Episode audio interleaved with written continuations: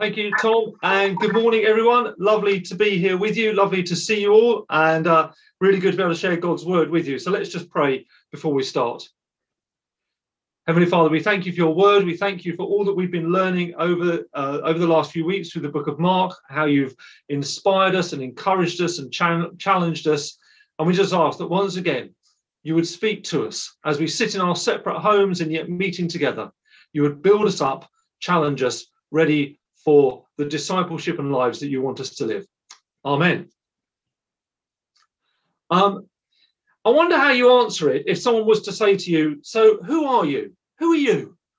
I wonder what kind of answer you'd give. I wonder whether you talk about your gender, your job, your ethnicity, your age, uh, where you sit in a family.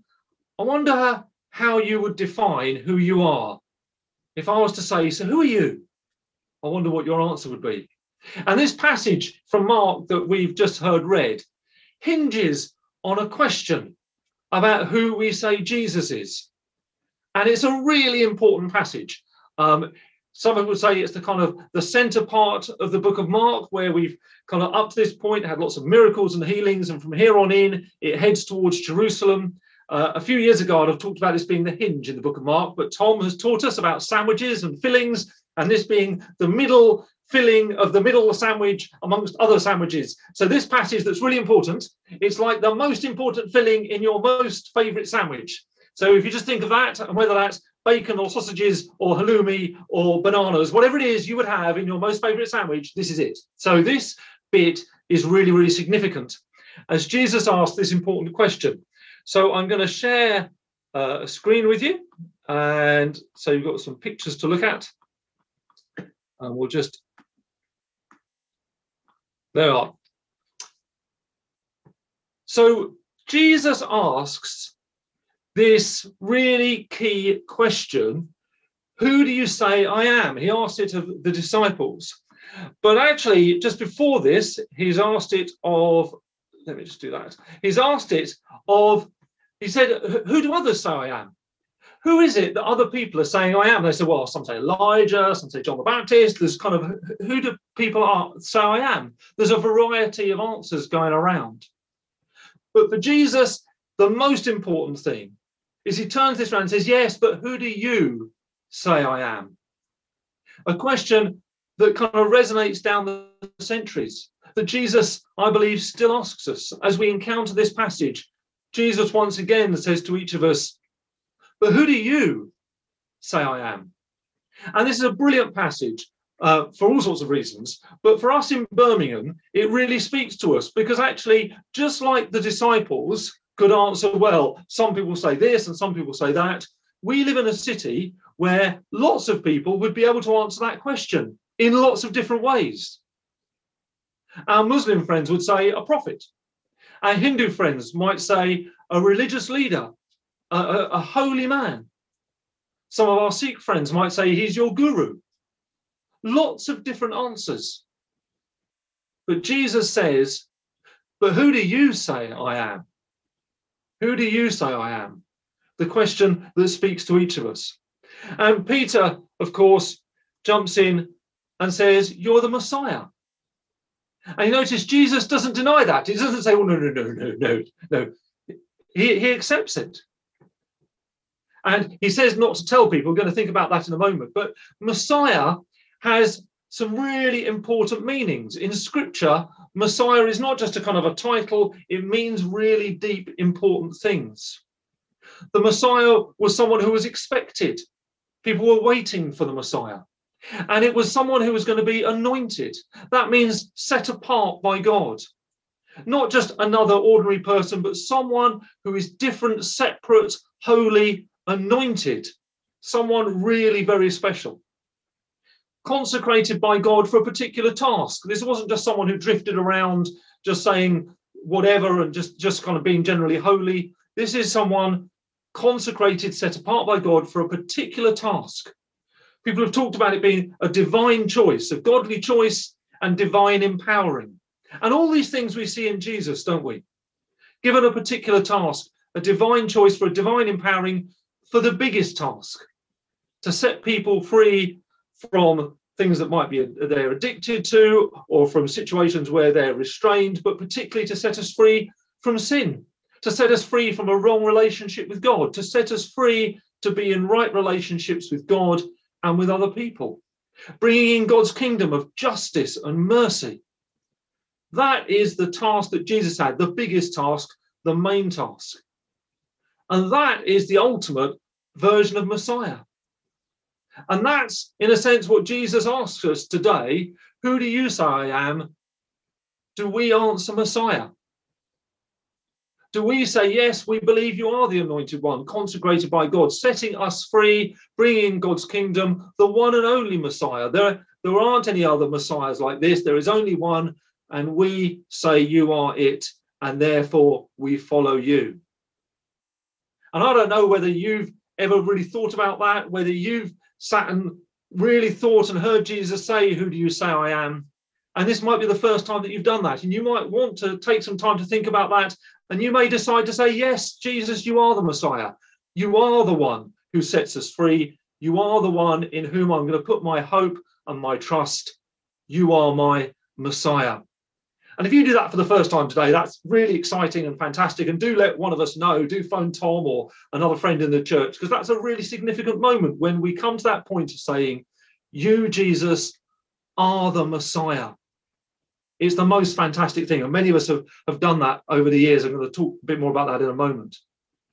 But strangely, of course, when Peter says that, Jesus didn't go, Yes, you've got it, woohoo, and kind of start blowing trumpets and things. He said, Don't tell anyone which we might think what, what a really odd thing to do when Peter's just kind of clocked it. But that's because Jesus knew that actually the word Messiah in other people's minds meant different things. Because actually, there had been a number of people claiming to be the Messiah over the years, and in other people's minds, Messiah meant this. When people talked about setting people free, they meant from the Roman army. There was a, a desire to have a Messiah who would bring freedom for an oppressed people against the might of the Roman army. And I was reading a book about this during the week, and apparently there'd been six quite well known people who claimed to be the Messiah around that time. And they kind of formed kind of bands of people. They came became almost like a cult leader. There was religious fervor. They led rebellions against the Romans, and they all failed. They all failed. And some of them, basically, they all ended up having a fight with the Romans, and their followers got killed. And in a couple of cases, the, the, the, the people who claimed to be a Messiah got killed. And other times, they just legged it and ran away and let their followers get killed. So, in some people's minds, when if people had said, Oh, we found the Messiah, they might think, Oh, great, here we go again. So, Jesus was aware that this is a really important title when it's used in the right way, in the, in the way that's foretold in the Bible but people have misused it. So that's why we get this bit about him saying to Peter, don't, don't tell anyone. Which brings me on to the next bit I want to think about. For those of us who will say, no, we believe Jesus is the Messiah, and we may have said that a few years ago, or many years ago, or for some of us, decades ago. I want to suggest that Jesus constantly says to us, But who do you say I am? Now that you've been my follower for 10 years, now who do you say I am? Now that you've lived through this experience, who do you say I am? And I think he says to us now, now that you've lived through a pandemic, for many of us, this is the first time when our lives have been completely turned upside down. For those of us young enough to be born kind of post war, kind of particularly we're living in Britain, for some of us, we've never experienced life like this. If we'd said two years ago the government's going to say it's illegal to go to restaurants and go on holiday we'd have said, yeah, that's North Korea. We don't live there. And yet that's where we live. And in the midst of this turmoil, Jesus asks us, Who do you say I am? But when I was preparing for this week, I realized I was reading this sentence in a new way, inspired by the world that I now inhabit. Because what Jesus doesn't do is he doesn't kind of tell them exactly who he is. And it's really odd because in my world at the moment, there's lots of talk about people being allowed and encouraged to self identify. I don't know if you've heard that phrase, being allowed to self identify. And that might be in terms of sexuality, about whether people are straight or gay or transsexual or whatever. It might be in terms of uh, religion or nationality, but people being encouraged to self identify. And I think there's a lot of positivity about that. People saying, This is who I am, this is how I come to you. I think that's it can be a really good thing. But Jesus doesn't do that. When we self identify, the part of the reason for doing that is it gives people control. People who haven't had control of their identity, it gives them control. And that can be really affirming and really important. But what Jesus says is not, this is who I say I am, it's, who do you say I am? He gives control to other people, he passes it on to others. And that puts him into a place of quite vulnerability. Other people make that point, make or make make the kind of connections and make the decisions. And we might say, well, that's a really odd thing to do. Wouldn't it have been simpler if Jesus had really clearly self-identified as Son of God and Messiah? Wouldn't have that kind of cleaned it all up? And I remember being asked this uh, when I used to do a lot more going into schools back a few years ago and talking to uh, particularly Muslim pupils about Jesus. A number of times they said, but Jesus didn't actually say, I'm God, I'm the Son of God. Wouldn't it be easier if he just said it? And then we'd all know. And why didn't he? Why didn't he just come out and go, Hello, I'm God? And I thought about this a lot. And I thought, well, actually, I said to them, I can't help but thinking that if Jesus had wandered around just saying to people, Hello, I'm the Son of God, they'd have probably gone, Yes, and I'm the Queen of Sheba. Thank you very much. Next. Um, it's very easy just to say, Hello, I'm God. Um, but actually, I think most people would just find that slightly ridiculous. But of course, what Jesus did throughout his whole ministry was he did things that made people stop and ask, Who are you? Who is this man? When he calmed the storm on the lake, the response of the disciples was not just to cheer and celebrate. The instant response was to say, Who is this man that can calm a storm, can change nature with a word? When Jesus was with the man who was let down through the roof by his friends, we heard about the other week, and he said, Your sins are forgiven. The religious leaders said, This is blasphemy. Who is this man? Because only God can pronounce the forgiveness of sins. We can tell people that God has forgiven their sins, but this man is saying he can forgive them. Who is this man?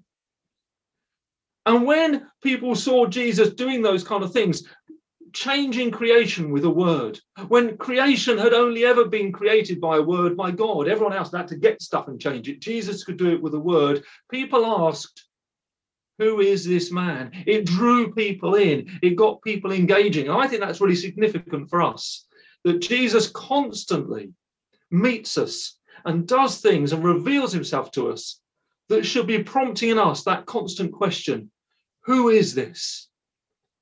That question that Jesus turns around and says, Who do you say I am? Because the more we do that, the more we discover the complexity and the depth and the richness of who Jesus is. Because we may, when I was young, we heard a, lot of perhaps of Jesus being described as um, gentle Jesus, meek and mild. And there were times when Jesus with the children was definitely gentle and mild. And then other days he chased the money changers out of the temple and threw the tables over and wasn't very gentle. There were times when he sat and with the outsiders and he welcomed those that everyone else spurned and he sat with those who were really on the outside. And other times he went for meals with the religious leaders and the tax collectors and the powerful. And he challenged them, but he went to their houses. There were times when he spoke words of comfort and times when he said to the religious leaders, You're like whitewashed tombs, dead on the inside. There were times when he, had, he demonstrated power to change nature, and times when he was totally vulnerable and was on a cross whatever image we might come up with, whatever we say, when we say, Who do I say I am? Jesus then shows us another bit that gets us into deeper. Yes, mild, but also angry at injustice. Yes, with the outsider, but also with the political leaders and the religious leaders. Yes, full of joy and laughter. Yes, full of anger at injustice. Complex, deep, and we need, I think, I want to suggest, to keep on answering this question who do you say I am? To explore the riches of who Jesus is. So we're not left with quite a simplistic, sort of one dimensional Jesus, but we enter into this relationship with this full, fully human, and yet even more than fully human, fully divine Jesus. It leads us deeper and deeper. But there's another negative side why I think it's really important that we do this. Because if we don't keep answering, who do I say you say I am? If we don't keep going deeper, there's a danger that we come up with some really problematic views of who Jesus is. Three images here that are uncomfortable. On the left, there we've got the Crusaders, religious soldiers and warriors from 900 years ago. When Pope Urban in France said to people, We need to raise an army in the name of Jesus to go and reclaim Jesus from the infidels, we would call them Muslims. We need to go and send an army. And this is such a holy task that if you go, all your sins will be forgiven and all the sins you commit in the future will be forgiven as well. So you can imagine the kind of people who turned up. But if we'd asked them and said, Who do you say Jesus is? They would have said, He's our king. Jesus is the king. They could have answered that question. But where was the love for neighbor? Where was the love for your enemy that Jesus taught? Seemingly nowhere. In the top right, that figure of a bishop looking at his slaves. We've learned over the last few months the awful horror of the slave trade and the legacy that that's still playing for us. And the, the realization that whilst many Christians opposed it and were at the forefront of opposing it here in Britain, there were some Christians who benefited from it, either just because they couldn't be bothered to deal with it or because they didn't mind. And if we'd said to them, Who do you say I am? Who do you say Jesus is? They'd have said, well, he's chosen us. We are his chosen people. And because we are chosen, we're the good people. We are the ones who are fully human. These others obviously weren't chosen. Therefore, they are less than human. We can treat them like animals. But where was the justice? Where was the compassion of Jesus? It wasn't there. And then down the bottom, this is an image. I don't know if you saw the uh, terrible riots in, in Washington back in uh, in January and the assault on the Capitol building, and how many of the people who went there to cause trouble on that day took crosses and banners saying Jesus saves and went there claiming that it was a Christian act. Now, this isn't me having to go at anyone who might be a Republican or support Donald Trump. When I was in America, I met many Christians who supported both those things, who were gracious, loving people. And I've got friends who support every political party here in Britain. But these people, it's been shown, were out for violence, but also some have been clearly linked to white supremacist movements. These are not just Republicans or Trump supporters, these are people with a malicious intent and yet carried a cross and carried banners saying Jesus saves. And if we'd said to them, Who do you say Jesus is? they'd have probably said, He's the one who's blessed us, He's the truth. And because we know the truth, everyone else is fake, everyone else is wrong, we've got it right. But where was the humility? So if we have a very simplistic view of Jesus, we can end up in some really bad places. Now, I'm sure none of us are going to end up in any of those places. I'm not suggesting that that's likely to happen for any of us. But it is really easy to have a view of Jesus, to answer this question, who do you say I am, that leaves us feeling proud, leaves us feeling arrogant, leaves us feeling indifferent to others, or uncaring of those who we see as wrong. And sadly, mean, I'm sure I've done that over the years, and I know it's very easy for Christians to fall into that trap. So we come back time and again to who do you say I am? Because Jesus, of course, once he'd said to Peter, don't tell them about the Messiah, then opened up this passage, this teaching of what the Messiah was actually going to be. The Messiah who was going to suffer. The Messiah who wasn't going to lead a great army, but was going to suffer and die and rise to life, which Peter didn't like. He felt uncomfortable with that. And Jesus then goes on to say, if you want to follow me, it's going to be tough. You'll gain everything. But actually, what's the point of uh, keeping your, your life if you uh, and losing your soul? It's a journey of vulnerability, but it's a journey of life. You will gain eternal life, you'll gain the rightness with God. But it's not that journey of power and conquest that others might want. It's not the, the journey of arrogance that we're good and they're bad, of that kind of journey.